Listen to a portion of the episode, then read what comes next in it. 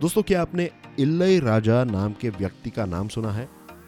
अगर नहीं तो let me tell you Ilaiyaraaja हमारे देश के म्यूज़िक माइस्ट्रो हैं। ए आर रहमान साहब के म्यूजिकल गुरु हैं इल्लई राजा। और उनका एक कोट है anyone who holds a pen these days thinks he or she is a poet आजकल ऐसा माहौल है कि एक व्यक्ति के हाथ में कलम है तो उस व्यक्ति को ऐसा लगता है कि वो एक बहुत बड़ा कवि है। यहाँ पर मैं बात कर रहा हूँ सोशल मीडिया के बारे में। सोशल मीडिया एक ऐसा प्लेटफॉर्म है जिसके माध्यम से हम अपने ओपिनियंस को पूरी दुनिया के साथ शेयर कर सकते हैं। And I am all of us are using social media social media एक प्रकार की एक ऐसी किताब है या फिर एक ऐसी नोट है जो आप पूरी दुनिया के लिए ओपन करके रखते हैं। आपकी एक पर्सनल जो फ़िज़िकल बुक है उसमें जो आप लिखते हैं, वो शायद आपको ही पता है कि आपने क्या लिखा है, लेकिन सोशल मीडिया के ऊपर आप जब भी कुछ लिखते हैं तो पूरी दुनिया जो है, वो उसको पढ़ सकती है। नाउ द प्रॉब्लम इज़ कि ये जो इल्लई राजा साहब का कोट है कि anyone who holds a pen these days thinks he और she is a poet same thing happens with social media के सोशल मीडिया के ऊपर एक अकाउंट है तो लोगों को लगता है कि वो एक राइटर बन चुका है। राइटिंग एक रिस्पॉन्सिबिलिटी भी है। जब भी आप कुछ लिखते हैं तो you have to be responsible for what you are writing आपने कुछ लिखा है तो वो आपकी रिस्पॉन्सिबिलिटी बन जाती है। कि अगर आपने कुछ गलत लिखा है तो उसकी जो रिस्पॉन्सिबिलिटी है, वो टोटली आपकी है।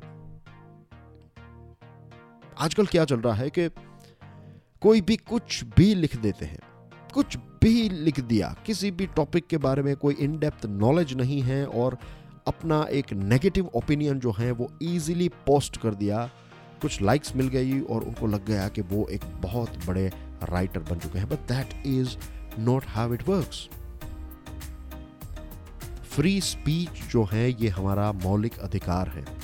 बोलने की आज़ादी हमारा मौलिक अधिकार है, लेकिन ये फ्री स्पीच जो है, उसके साथ साथ एक ड्यूटी भी है।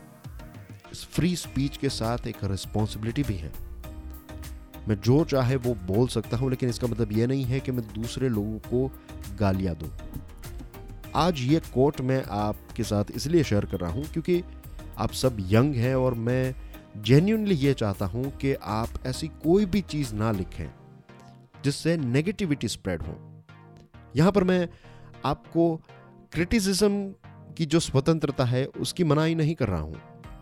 अगर आप किसी व्यक्ति को क्रिटिसाइज करना चाहते हैं, अगर आप किसी की आलोचना करना चाहते हैं तो करिए, लेकिन तार्किक बिंदुओं के साथ करें। कुछ भी लिख देना जो है that is not right that is not right for the world that is not right for free speech and that is not right for your personality as well पूरी दुनिया के सामने आप कुछ लिख रहे हैं that reflects your family values that reflects your personality तो जो भी लिखें प्लीज़ मेक श्योर के लॉजिकल चीज़ें लिखें। मेक श्योर कि आप अगर हो सके तो पॉजिटिव चीज़ें लिखें और किसी की आलोचना करनी है तो सोशल मीडिया के ऊपर नहीं। उनको या तो फ़ोन करके या तो फिर उनको पर्सनल ईमेल करके या फिर एक पर्सनल मैसेज करके उनकी आलोचना करें।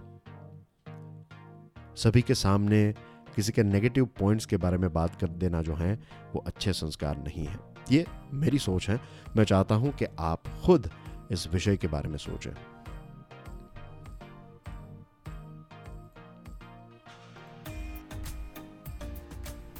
Thank you very much for listening to this podcast कल फिर सुबह छह बजे मिलेंगे।